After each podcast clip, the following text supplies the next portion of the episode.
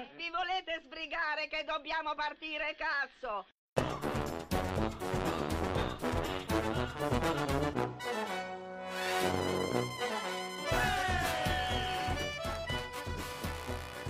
Ben ritrovati tutti quanti su Steam Radio, finalmente una nuova puntata.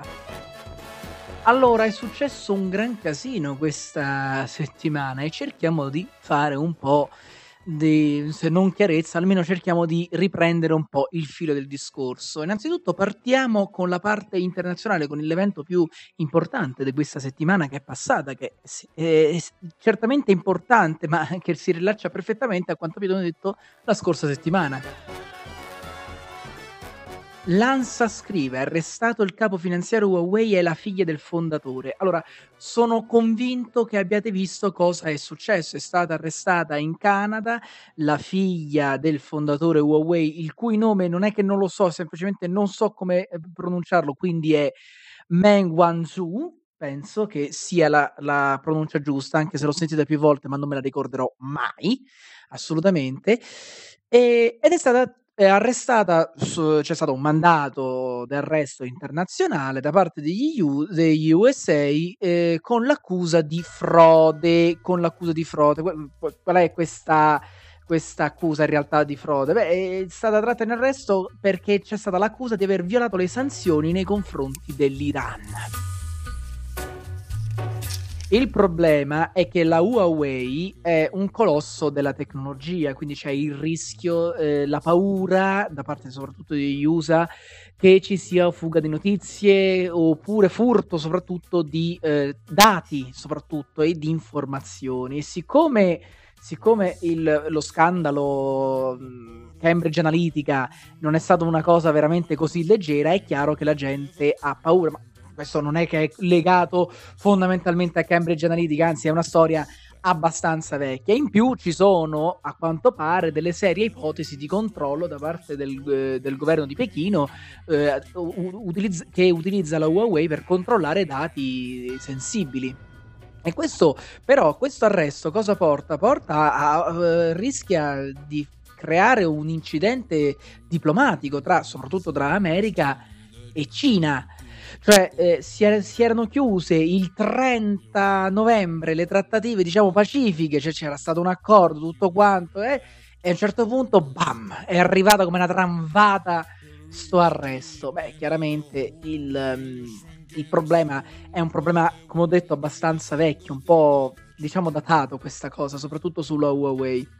Trump perciò, come abbiamo detto, rischia di creare un incidente diplomatico, una sorta eh, di, di, guerra all'ultimo sangue, perché questo potrebbe comportare diversi, diversissimi problemi, soltanto eh, da un punto di vista economico per la Huawei che voglio, dopo vorrei ricordare un paio di cifre, non è soltanto da un punto di vista della Huawei, ma potrebbe creare dei problemi per cui potrebbero uscire altre cose di cui non vorremmo proprio sapere, perché ci sono certe cose che, certe cose che sarebbe meglio non sapere.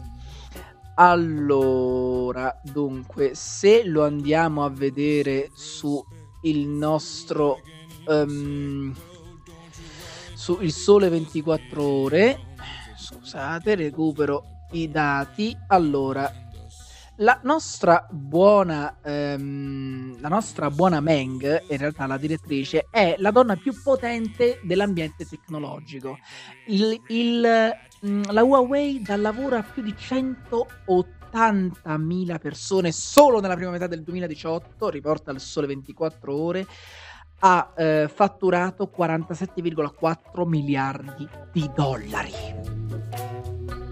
47,4 miliardi di dollari, cioè non sono due spicci, sono veramente tanti. Questo fa capire tante cose, ma eh, perché poi soprattutto i prodotti Huawei però alla fine sono anche abbastanza di qualità pur essendo anche convenienti per il mercato. Voglio dire, in un certo qual senso eh, non fa lo stesso gioco dell'Apple. L'Apple soprattutto ha fatto un gioco veramente meschino dal mio punto di vista perché ha sempre venduto dei cellulari, degli oggetti tecnologici della, della, tecnologia a un prezzo esorbitante. Cioè, ragazzi, è una cosa veramente vergognosa quello che hanno sempre fatto, spacciandola per qualcosa di, di, di grande e, fantastico. Quando la Huawei ha un costo ridotto, notevolmente ridotto per le ragioni che possiamo immaginare, è chiaro che eh, possa, po- mh, si mette sul mercato in una maniera molto differente e sicuramente più competitiva.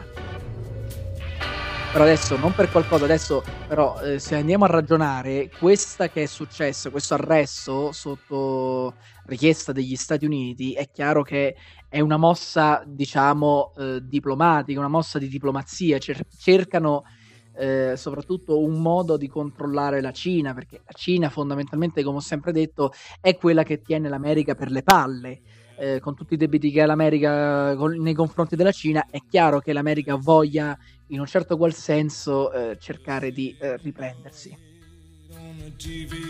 L'invito del presidente americano Trump riporta sempre il sole 24 ore e è rivolto a tutti i paesi alleati di non avvalersi dei reti Huawei per le infrastrutture nazionali. Chiaramente qui non vogliamo fughe di notizie. La Cina che chiede un...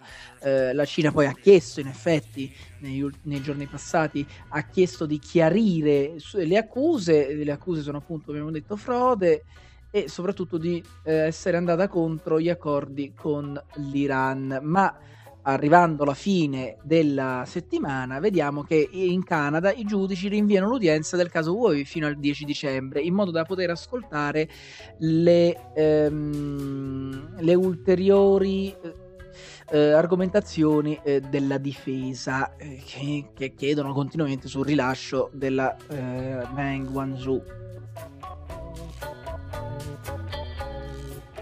Ora, mh, tornando però comunque al discorso, questo arresto, come ho detto, è una sorta di prova, un, un attacco chiaramente diplomatico, quindi l'intenzione, eh, chissà cosa c'è dietro fondamentalmente di, di, di, di, importante da attaccare. Chiaramente qui c'è stata una forma di attacco leggera assolutamente una forma d'attacco nei confronti appunto della Cina voleva far vedere che l'America non sta lì a dormire chiaramente, cioè voglio, vogliono mostrare questo, vogliono mostrare questo. Il dramma peggiore, il dramma peggiore non è soltanto però che appunto, come ho detto, ehm, nei confronti della Huawei che alla fine potrebbe pure riprendersi, ma nei confronti della povera gente che ci lavora, che se avete visto le borse hanno chiuso in questi ultimi giorni e, e, e andavano in caduta libera, assolutamente c'è stata una caduta libera della Huawei e anche nel campo delle tecnologie in generale, delle informazioni. Anche l'Italia è stata coinvolta in questo in questo arresto fondamentalmente, non che l'Italia abbia concorso a delinquere o cosa, no, al contrario, ehm, perché siccome il problema sta soprattutto sul fatto delle reti a 5G, cioè la velocità di internet 5G, con tutte queste, ehm, grandi compagnie telefoniche quali la Vodafone che è inglese per esempio, Iliad che è francese, ehm, quell'altra invece la la socia la società di team che è francese, Tiscali che c'è un eh, mi pare che il che uno dei maggiori azionisti è russo addirittura, è chiaro che si sentono tutti, tutti, tutti in un certo qual senso minacciati, che poi, che poi dicevo, eh, la Huawei è, è, molto venduta in Italia, quindi è importante questo fatto, cioè è molto più venduta, molto più comprato, i prodotti, i prodotti Huawei sono molto più comprati rispetto all'Apple. Quindi questo è chiaro che, ehm, è chiaro che, che crea un problema e Di Maio appunto si è ehm, ha messo le mani avanti, dice no, stiamo facendo un lavoro assolutamente e cerchiamo di farlo, ma con tutta questa carne al fuoco io mi credo se il nostro buon Gigino riuscirà a cavarsela. Andando verso l'Italia parliamo della scissione interna del PD, come avete potuto vedere eh, cioè come potete sapere, anzi per primo partiamo da un concetto, il PD è il Partito Democratico e prima come segretario c'era Renzi, quando, da quando ha perso non è più lo stesso. E quindi si è cominciata a creare una faida, una guerra interna, una guerra intestina, a del, una guerra intestina nel Partito Democratico, del PD.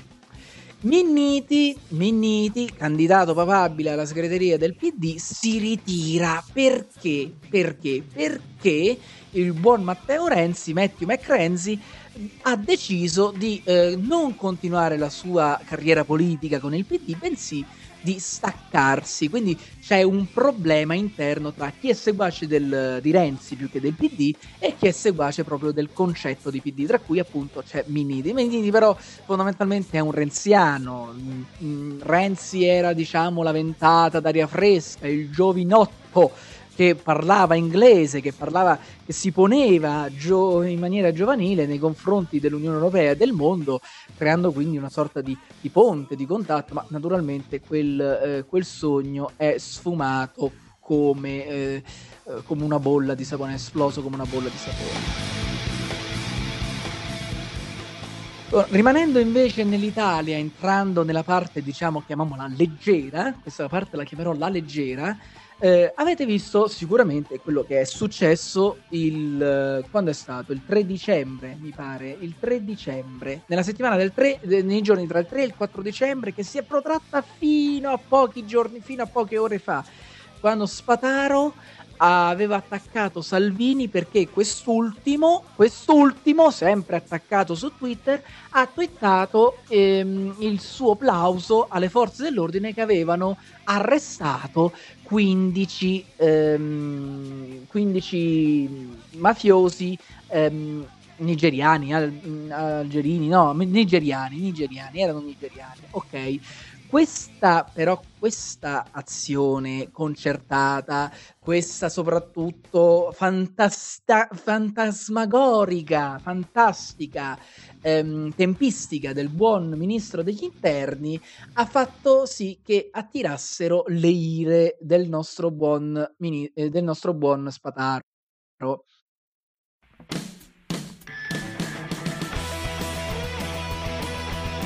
Allora, l'azione che eh, Spataro condanna principalmente è che eh, come si permette Salvini di poter di, di eh, introdursi così a gamba tesa, aggiungiamo noi, in un'operazione di polizia dicendo tutte le, dando delle informazioni, fondamentalmente da delle informazioni su un mezzo come Twitter, dove Salvini è molto più seguito rispetto a Facebook, eh, perché i commenti sono molto più piccoli, quindi la gente non, non, può commentare in una maniera acida e folle come fa sempre su Facebook, perché non si capisce chi è l'uno e chi l'altro su Facebook. Quindi... Ma la cosa divertente è che Salvini ha riattaccato Spataro dopo essere stato attaccato dicendo che se ne deve andare in pensione vai a vedere gli scavi. Questo gli ha detto fondamentalmente. Il problema è che, secondo me, secondo me, Spataro ha ragione, ma non perché è facile fare flame su Salvini che ci piace tanto. Assolutamente no, Salvini qui ha torto, l'azione è stata, è stata un'azione sbagliata. Diciamolo in tutta franchezza, ha fatto un po' una cazzata, una cazzata colossale, perché tu hai dato delle informazioni alle che ore erano? Alle 6 del mattino. Ok, hai dato alle 6 del mattino dicendo, dicendo poi, dicendo dopo, quindi dopo essere stato attaccato da Spataro, che è stata la polizia stessa a dirti che stavano facendo quell'azione, che poi non sono sicuro se è stato smentito o è stato confermato, ma questo adesso non ci interessa, ma quale che sia il caso, se l'azione comunque si è conclusa non solo non, non nello stesso giorno, ma addirittura un paio di giorni più tardi, quindi tu, buon ministro degli interni, perché hai fatto una cosa del genere? Potresti anche essere in combutta, cioè la gente potrebbe pensare pure che sei in combutta con la mafia. È questo che eh, potrebbe... È, questa è l'azione sbagliata, perché questa è che giustamente Spataro condanna, perché eh, è stata un'azione fondamentalmente mh, sciocca, una, una, una disattenzione fatale perché questa mania di voler essere attaccati principalmente su tutti, eh, essere attaccati continuamente, voglio dire, su, su, su, tutti i social, quali Twitter, Facebook e anche Instagram alla fine, questa cosa fa perdere di vista l'idea della politica. E questo ha fatto sì che non solo Salvini poi alla fine abbia fatto una, un, un po' una figura barbina, ma ha fatto sì che anche addirittura eh, ha dato un messaggio anche negativo, come a dire ma tanto possiamo scrivere tutti quanti così quello che ci pare su Twitter, tanto comunque se l'ha detto è perché era già fatta, no, perché i fatti dicono tutt'altra cosa, si è, sono concluse addirittura, non si erano neanche concluse il 4 dicembre, si erano concluse un due giorni più tardi addirittura. Quindi l'azione che ha fatto Salvini è un'azione fondamentalmente sbagliata e anche un po' stupida. Ma adesso andiamo avanti con delle notizie di cui sinceramente sono veramente felice di sentirne. Assolutamente. Silvia Romano, vi ricordate Silvia Romano, quella ragazza rapita in Kenya, che era stata cercata apposta, cioè c'erano andati proprio con l'intenzione feroce di andarla a prendere, sta povera ragazza, eh, accaduto lo scorso 20 novembre, hanno arrestato, si stringe il cerchio intorno ai rapitori, riporta Lanza. Sempre Lanza però ci dice pure che c'è stato un arresto per il rapimento di Silvia, lo afferma l'emittente NTV è un alto ufficiale al servizio, è un alto ufficiale servizio parchi. Vediamo cosa dice. La polizia keniata ha arrestato un alto ufficiale del Kenya Wildlife Service, il servizio parchi, nell'ambito delle indagini del rapimento della volontaria italiana Silvia Romano, lo afferma l'emittente NTV. Questo arresto, ricorda NTV, segue quello di uno sorgente del KVS Abdullahi Bille e di suo fratello sospettati di legami con i rapitori. Si ritiene che Silvia, rapita il 20 novembre scorso, sia prigioniera nella zona della contea meridionale di Tana Delta, spiega l'emittente. Bene, bene, bene.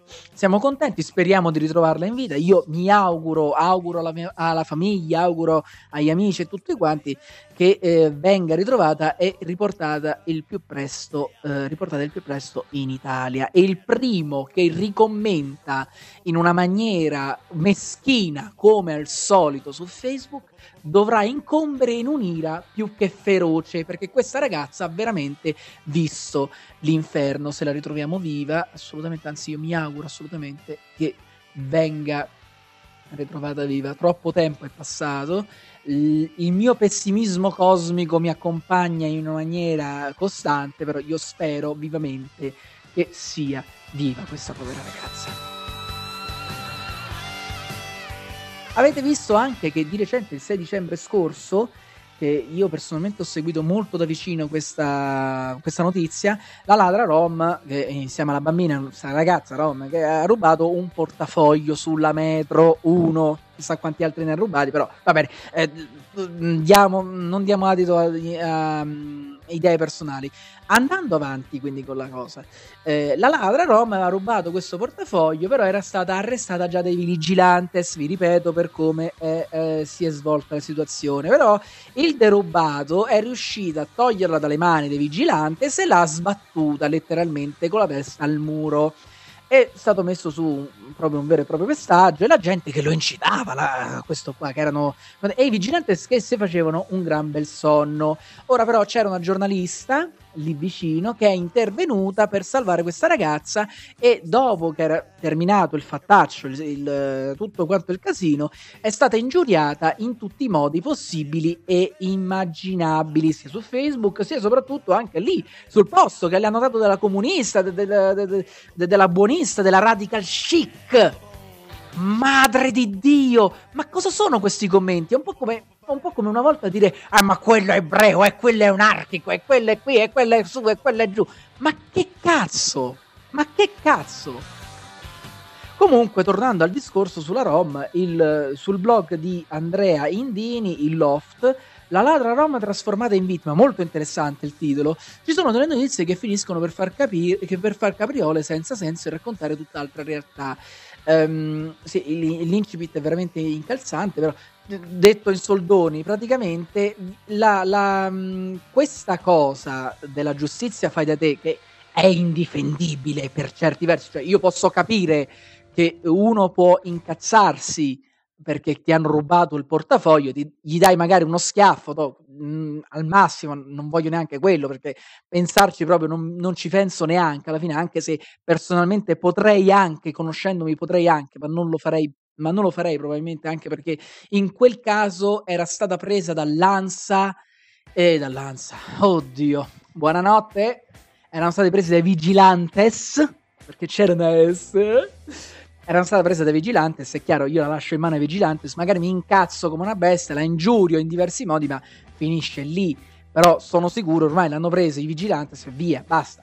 Eh, al tempo stesso, però, il fatto che mh, mm, si abbia una bambina piccola, riporta appunto giustamente sul blog Andrea Indini, ehm, abbia una bambina piccola, è stata malmenata, perché poveraccia è stata malmenata, poi soprattutto Stomo che era un, un armadio a quattro ante a quanto pare, cioè eh, oltretutto lei è una donna, è chiaro che la situazione sembra rovesciarsi completamente, però cerchiamo di non dimenticarci che lei ha rubato, che ci sono più di, più di una ROM nelle, nelle stazioni, è chiaro che Comincia, la gente comincia a, rode, a, farsi rodere il culo fondamentalmente da, da tutti questi uh, furti continui, perché è chiaro che a un certo punto uno si rompe un po' il cazzo ma è altrettanto vero che eh, purtroppo la situazione è, si è così capovolta, è così eh, scaduta nella violenza che è chiaro che sembra quasi che ormai la vera vittima è la Roma. Lei, poverina, rubava perché aveva fame. Va bene, ok, poteva anche avere fame, ok,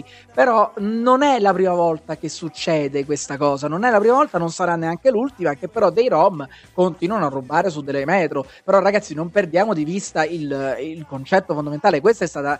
Questa è stata eh, è stata pizzicata a rubare, quindi è una ladra, una criminale. Al tempo stesso, però, è un criminale anche il tipo che è stato derubato, che l'ha picchiata selvaggiamente. È chiaro che sono dei criminali, non possiamo pensare di ribaltare perché poverina è stata malmenata. Sì, poveraccia è stata malmenata, ok, però non possiamo pensare continuamente in questi termini, non possiamo far ricadere, far ricadere completamente la colpa su uno o sull'altro. La situazione è scaduta, una, eh, la situazione è scaduta, è peggiorata tantissimo e è chiaro che adesso sono due criminali che devono essere giudicati. Giustamente. Ma non è che eh, c'è il colpevole uno e l'altro invece è completamente innocente. No, non possiamo più pensare una cosa del genere. Non, non si può. Non si può. Tornando quindi al discorso sempre sul fatto che eh, qui in Italia ormai eh, si insulta la gente, parlando in riferimento a Silvia Romano, quello che era successo dal 20 novembre a oggi, eh, anche con questa Roma, ma anche con quello che è successo con Salvini. Ma ci avete fatto caso? Ma ci avete fatto caso che la gente si riempie la bocca di parole?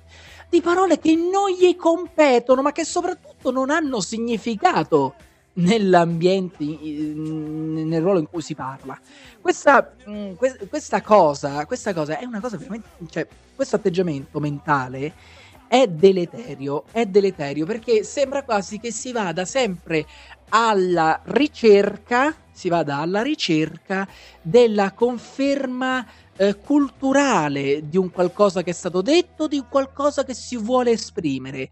Eh, come quell'attrice lì mh, mm, che qualche giorno fa aveva parlato, non mi ricordo come si chiama, mm, vabbè, un'attrice che aveva detto che i ragazzi, ehm, i ragazzi, i bambini, gli immigrati vengono stipati nei centri sociali, subiscono un vero e proprio olocausto. Allora, vecchia mia, sarai anche un'attrice, sai anche recitare assolutamente, eh, è stato anche un, un, intervento anche abbastanza molto tranquillo, però vabbè, è stato un intervento abbastanza tranquillo, però eh, vecchia mia, non è possibile che di, parla- di parlare di olocausto, a parte il fatto che quanti ebrei ci sono tra quegli immigrati, primo. Secondo, non è un olocausto, perché l'olocausto è, stato, è stata una tragedia immane, è stata una tragedia immane, ma come questa ci sono state anche altre tragedie, eh, come per esempio la tratta degli schiavi, eh, l'ucc- la, l'uccisione in massa, il genocidio, di, il, um, il genocidio, degli indios da parte degli spagnoli, dei precolombiani, oppure anche il genocidio, il genocidio in Ruanda, questi, tutti questi fatti, questi avvenimenti. Cioè, è chiaro, anche sì, l'olocausto è stato tremendo, ok, tutto quanto però, ragazza mia, non puoi dire subiscono un olocausto. Ma che vuol dire? Cos'è questa, questa pseudo presa di coscienza, questa pseudo presa di, di, di, di cultura? Non ha senso non ha assolutamente senso, anche perché poi che succede? Succede che questa, questo schema mentale porta anche a un disfacimento delle sfere inferiori, chiamiamole inferiori, eh, de, del, di tutto il popolo. Sto parlando anche, per esempio, dei ragazzi, degli studenti. Non è la prima volta che parlo anche di questo fatto. Se vi ricordate, quando io parlai anche appunto qualche mm, una settimana e mezzo fa, uh, qualche settimana fa, parlai dell'agorà del super uovo, dove condannavo il modo di parlare di questi ragazzi moderni, no? Eh, attuali, voglio dire, di questi ragazzi di liceo che si riempiono la bocca di cazzate dicendo ogni cosa, ah, è fascismo, è comunismo, è populismo, eh, turbocapitalismo, turbonazionalismo, nazionalismo e canti cazzi che volete. E poi magari vi dite, eh, leggete Hegel, leggete questo, per, avete perso i valori, eh, siete persone turbocapitaliste. Ragazzi, sentite, sentite, questa cosa, questo schema mentale è una follia che fa perdere di vista la, la, il concetto, perché le parole sono il mezzo per arrivare alla verità. E la verità, e la verità non è un concetto fatto di parole messe a caso, ma soprattutto messe perché fanno figo e mi, identifi- e mi identificano una porzione di massa a cui ho dato anima e corpo, in modo che così non mi possa sentire solo. No! No, no e poi no. La cultura, così come la scienza, così come la scienza anche politica e la scienza in generale, ha bisogno di un uso proprio delle parole, non c'è bisogno di un ammucchio, di un raggrumamento eh, di, di, parole messe così per creare un'altisonanza e che nasconde, soprattutto nasconde, una vuotezza di contenuti indicibile. Ma questo succede questo succede in Italia soprattutto nella filosofia e lì mi fermo. Ma nella politica ancora peggio, ancora peggio. Si parla addirittura ogni volta che qualcuno apre bocca e comincia a dire una sua idea che può sembrare la cosiddetta unpopular opinion, mannaggia sto termine, mannaggia sto termine, quando di- qualcuno dice, come me per esempio dico, la democrazia va meritata, io subito vengo preso per un nazionalista. Ma come ti viene in mente di dirmi che sono un nazionalista? Puoi dirmi che sono uno stronzo, ma non sono un nazionalista. Non sono assolutamente un nazionalista, perché se mi permetti di parlare, allora io ti parlo siamo in uno Stato democratico, in uno Stato di diritto, io posso permettermi di dire la mia opinione quando ti ho davanti, ma tu perché allora mi vieni sotto, vieni sotto, a, a, a urlarmi, a non farmi parlare, per poi, per poi trattarmi come l'ultimo degli stronzi? È una cosa veramente assurda. Adesso non parlo di me perché mm, sì, mi è successo una volta, contata proprio una sola volta, ed è finita lì. Ma quindi a che pro riempirsi la bocca di queste parole che non hanno senso? Non hanno assolutamente senso, figlioli miei cari. Vecchi miei, vecchi miei, bisogna fare attenzione perché soprattutto questa cosa, questo, soprattutto il problema della dialettica, è un problema attualissimo. La, il fatto che siamo sempre connessi, il fatto che l'arte diventa l'arte, così come anche l'arte di consumo, il consumismo, eh, ma soprattutto anche mh, mm, la, la, la, cultura de, la cultura generale, ecco, quella che viene definita cultura generale Mamma mia, è un termine. Questo è un termine fatto bene, secondo me. Questo è un termine perfetto. La cultura generale, il culo che fa cultura è straordinario. La cultura generale di Facebook, il fatto quotidiano, l'ercio con tutto il rispetto per Lercio, assolutamente, che anzi fa degli articoli che fanno veramente pisciare sotto dalle risate. Ma tutta questa gente che crede a ogni puttanata che si vede su Facebook, sui social media, la legge, la ripete, si riempie la bocca con delle parole altisonanti e tutto quanto, cosa porta? Porta non solo come ho detto a un disfacimento, ma porta anche a una perdita di prospettiva. Alla perdita di prospettiva. La gente non può essere così stupida. Io non voglio credere che sia così stupida come, come può sembrare, però, però ogni fatto che, che, accade quasi ogni giorno mi dà conferma che invece la gente è stupida. Io, io, eh, io non sono. Poi io personalmente ho cominciato a essere un pochino eh, deluso da, questa, da, da questo modo di vedere le cose perché questa cultura di massa, come ho detto, porta anche a un impigrimento mentale. Questo impigrimento mentale porta, non voglio pensare, voglio parlare come dicono gli altri, mm, perché mi ritrovo nelle stesse cose più, più o meno, è un po' come una fattucchiera, no? mi, mi, dice parole su parole su parole finché a un certo punto dice, eh sì sì, uh, ci, ci sta azzeccando, addirittura mi ha messo delle parole chiave che addirittura, eh sì è vero, è così, è così ragazzi, cioè voi, pen- voi, no scusate, una buona parte, non solo in Italia, ma proprio nel mondo, ragiona a questa maniera, ragiona in una maniera consumista, ragiona in una maniera pigra, cerca di non crearsi più una dialettica. La critica stessa non è neanche più, cre- è neanche più critica eh, costruttiva, è, è, letteralmente critica distruttiva, è critica tesa a offendere, a, a, a, trattare ma- a trattare male il proprio interlocutore. Una cosa veramente vergognosa, folle soprattutto, di cui appunto come abbiamo detto, fa perdere appunto la prospettiva delle cose. È questo che porta poi alla fine alla vuotezza, ma anche e soprattutto a una forma di schiavismo anche culturale. Arriviamo ora alla nostra eh, piccolissima eh, sezione di approfondimento culturale. Oggi vorrei parlare, vorrei rimanere nello stesso tema fondamentalmente. Mm, perché è una cosa a cui io tengo molto e sinceramente io credo, anzi sono più che sicuro, che sarebbe un ottimo spunto per una mh, mm, fantastica, straordinaria discussione anche di gusto accademico, ma naturalmente, ma naturalmente anche di gusto accademico, ma certamente, perché no? Parliamo anche di accademico, parliamo anche di accademico, ma certo, ma sicuro, ma sicuro.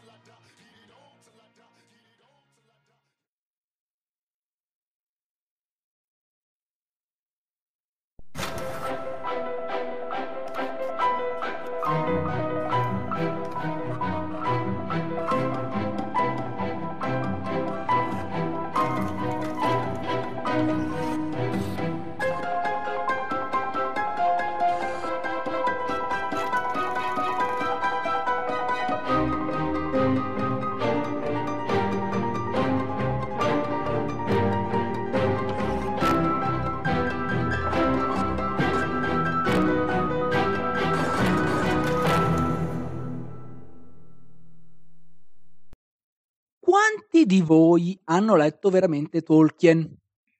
Ora, non è per fare...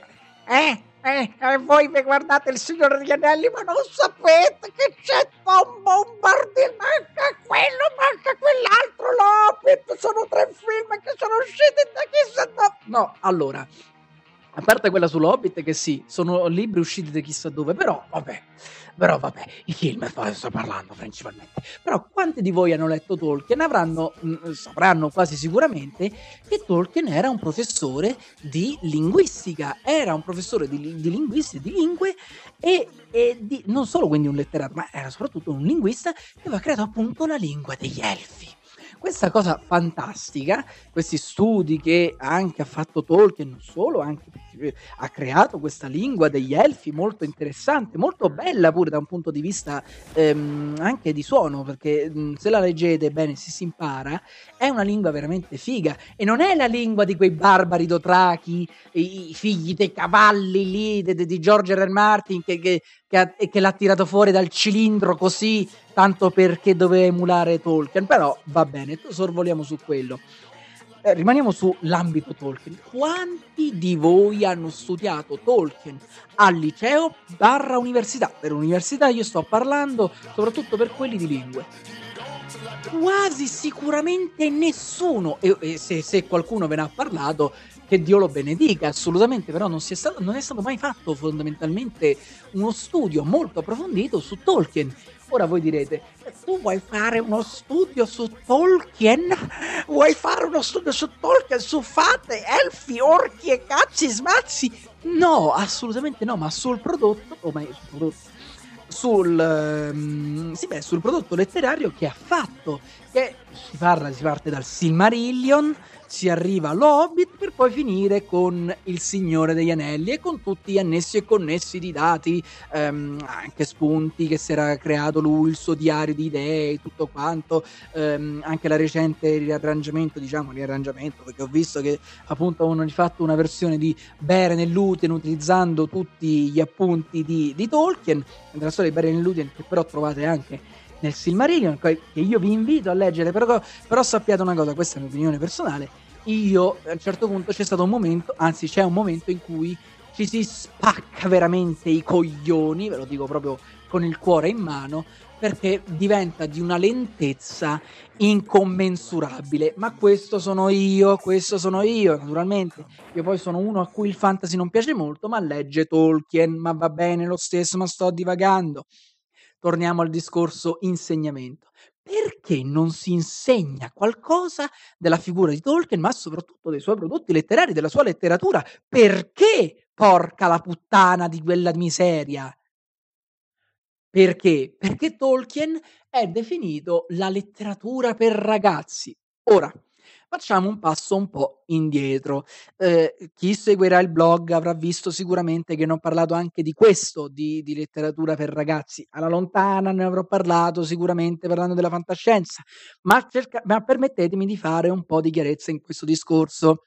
La letteratura per ragazzi è così definita in una maniera dispregiativa perché è una letteratura tesa al consumo e al, pub- mm, di, di, di, tipo ludico praticamente per i giovani lettori, eh, giovani lettori che possono essere bambini, possono essere anche ragazzi e qualsiguaglia e quant'altro. Un po' come il discorso per i romanzi rosa, solo che i romanzi rosa per qualche ragione hanno guadagnato di punti in confronto alla letteratura per ragazzi, però vabbè. Tornando quindi al discorso, tornando al discorso, perché è definita letteratura per ragazzi? Perché come ho detto è eh, ludica, quindi è fine ludico e che sembra apparentemente non dare niente se non appunto del divertimento. Mm, errato, molto errato, poiché Tolkien, soprattutto nell'Hobbit, non solo ci insegna tante cose, appunto lo spirito di avventura, il voler viaggiare, il poter viaggiare anche con la fantasia, ma ci insegna anche altri valori che sono propri appunto anche di una società eh, di, di, una società che appunto era la sua, che era quella inglese, trasposta però in un ambiente più medievale, fantasy, dove draghi, elfi, orchi, nani e umani combattono tra di loro. Una cosa spettacolare, assolutamente, assolutamente ma la, la gente non lo studia perché non ha valore cioè, appunto, proprio perché è letteratura per ragazzi, quindi non ha valore, non ha un valore storico. Sbagliato, è sbagliatissimo, è sbagliatissimo. Perché allora io posso dirvi la stessa cosa di George Orwell. Ora, George Orwell, eh, la mia è stata una storia un po' travagliata su George Orwell perché mi hanno costretto a leggerlo quando ero al liceo, altrimenti quella, mh, mm, quella mh, mm, fantastica, straordinaria e follemente pazza professoressa di italiano avrebbe messo un bel 2 stampato, cosa che ha fatto pure, perché se non avevi studiato appunto George Orwell. Ora, George Orwell a me, 1984, l'ho riletto di recente e mi ha fatto comunque schifo, mi ha fatto comunque schifo, ho apprezzato di più la fattoria degli animali, però questi sono altri discorsi. Mi ha fatto schifo perché appunto questo è il classico, è l'utopia dice qualcosa di politico. Sì, è interessante, ok, ma se è scritto con il culo, è scritto con il culo, è scritto veramente male. Questa però è opinione mia. Poi fate come vi pare. Un po' come anche classico, perché poi c'è sta la cosa, dice, è un libro che ha rotto gli schemi. Dove? Dove li ha rotti gli schemi? Come 2001 che nello spazio, a parte gli effetti speciali, dove li ha rotti gli schemi? Per esempio. Ed ecco, Tolkien, per esempio, non viene studiato ai noi perché appunto è ludico, non è storico, non ha detto niente, è fantasy. Ma lo è anche 1984, qualcosa di fantasy. Lo è anche la fattoria degli animali, dove gli animali cazzo parlano. Non è fantasia quella, eppure quello si studia. Perché? Perché si parla di politica. Ma se allora vogliamo essere così onesti, c'è politica anche in, nel Signore degli Anelli in particolare. C'è la politica anche, diciamo, eh, internazionale, interrazziale. Ok. Vogliamo parlare allora di linguistica? Diamogli un valore linguistico. Come si crea una lingua? I glottologi, così come anche e soprattutto ahimè li conosco anche alcuni linguisti, si riempiono la bocca di una sorta di scientificità della creazione di una lingua. C'è una certa scientificità nella creazione di una lingua perché chiaramente uno deve tener conto del sistema fonatorio che si usa. Voglio dire, l'umano può fare tutti i suoni di qualunque altra lingua. Non esiste una lingua difficile o facile. E chiaramente Tolkien è stato, se ne è avveduto, lui ne, ne, era avveduto assolutamente, che la lingua degli elfi, se uno vuole, può parlarla tranquillamente. Ora, qual è il suo valore, il, il suo valore di lavoro o anche e soprattutto scientifico? Beh, il valore scientifico c'è là, perché come si crea una lingua, ok, però nel lavoro non credo che un, un funzionario, tu vai da un funzionario, per esempio, appunto, eh, un qualunque funzionario, non credo che gli abbiano mai chiesto sa parlare la lingua degli elfi, mi traduca in elfico questo. Voglio dire, gli elfi non esistono, santa madonna. Quindi è chiaro che uno non lo studia per lavoro, però se uno lo vuole studiare da un punto di vista scientifico, di interesse appunto meramente culturale, allora eccolo il valore culturale che tanto cercate per poter spiegare Tolkien, perché altrimenti questo, questa cosa, questa discriminazione, perché di discriminazione si parla, non è Mm, non è logica. Così come la discriminazione c'è nei, nei racconti fantascientifici. Ora, tolto che oggi se ne parla proprio in una maniera spropositata perché anche la fantascienza è diventata un prodotto di consumo ai noi veramente schifoso. Eh, guarda gente come George R. R. Martin, appunto, o il mio acerrimo nemico Stephen King, che per, che per qualche ragione Stephen King non lo sa, ma ha un acerrimo nemico vabbè, eh, pace all'anima, però eh, mando un abbraccio, assolutamente. Eh, però qual è il concetto? È il fatto che ormai la, anche la fantascienza è diventata così cool perché il nerd, eh, il nerd adesso è figo, no? Il nerd è figo adesso perché sa le cose, cioè perché sa le cose No, ecco, invece Tolkien ancora, ancora oggi, per esempio, roba come Tolkien, o roba appunto sempre di fantascienza ma più classica, non viene trattata perché è ludica, è ludica, porca miseria ragazzi, anche queste cose vanno studiate, vanno studiate, ripeto, parlando sempre da un punto di vista linguistico, voglio dire, creare una lingua non è facile, non è assolutamente facile, e studiarsi anche gli appunti eh, di Tolkien, torniamo tranquilli un attimo, studiare gli appunti di Tolkien su come ha creato la lingua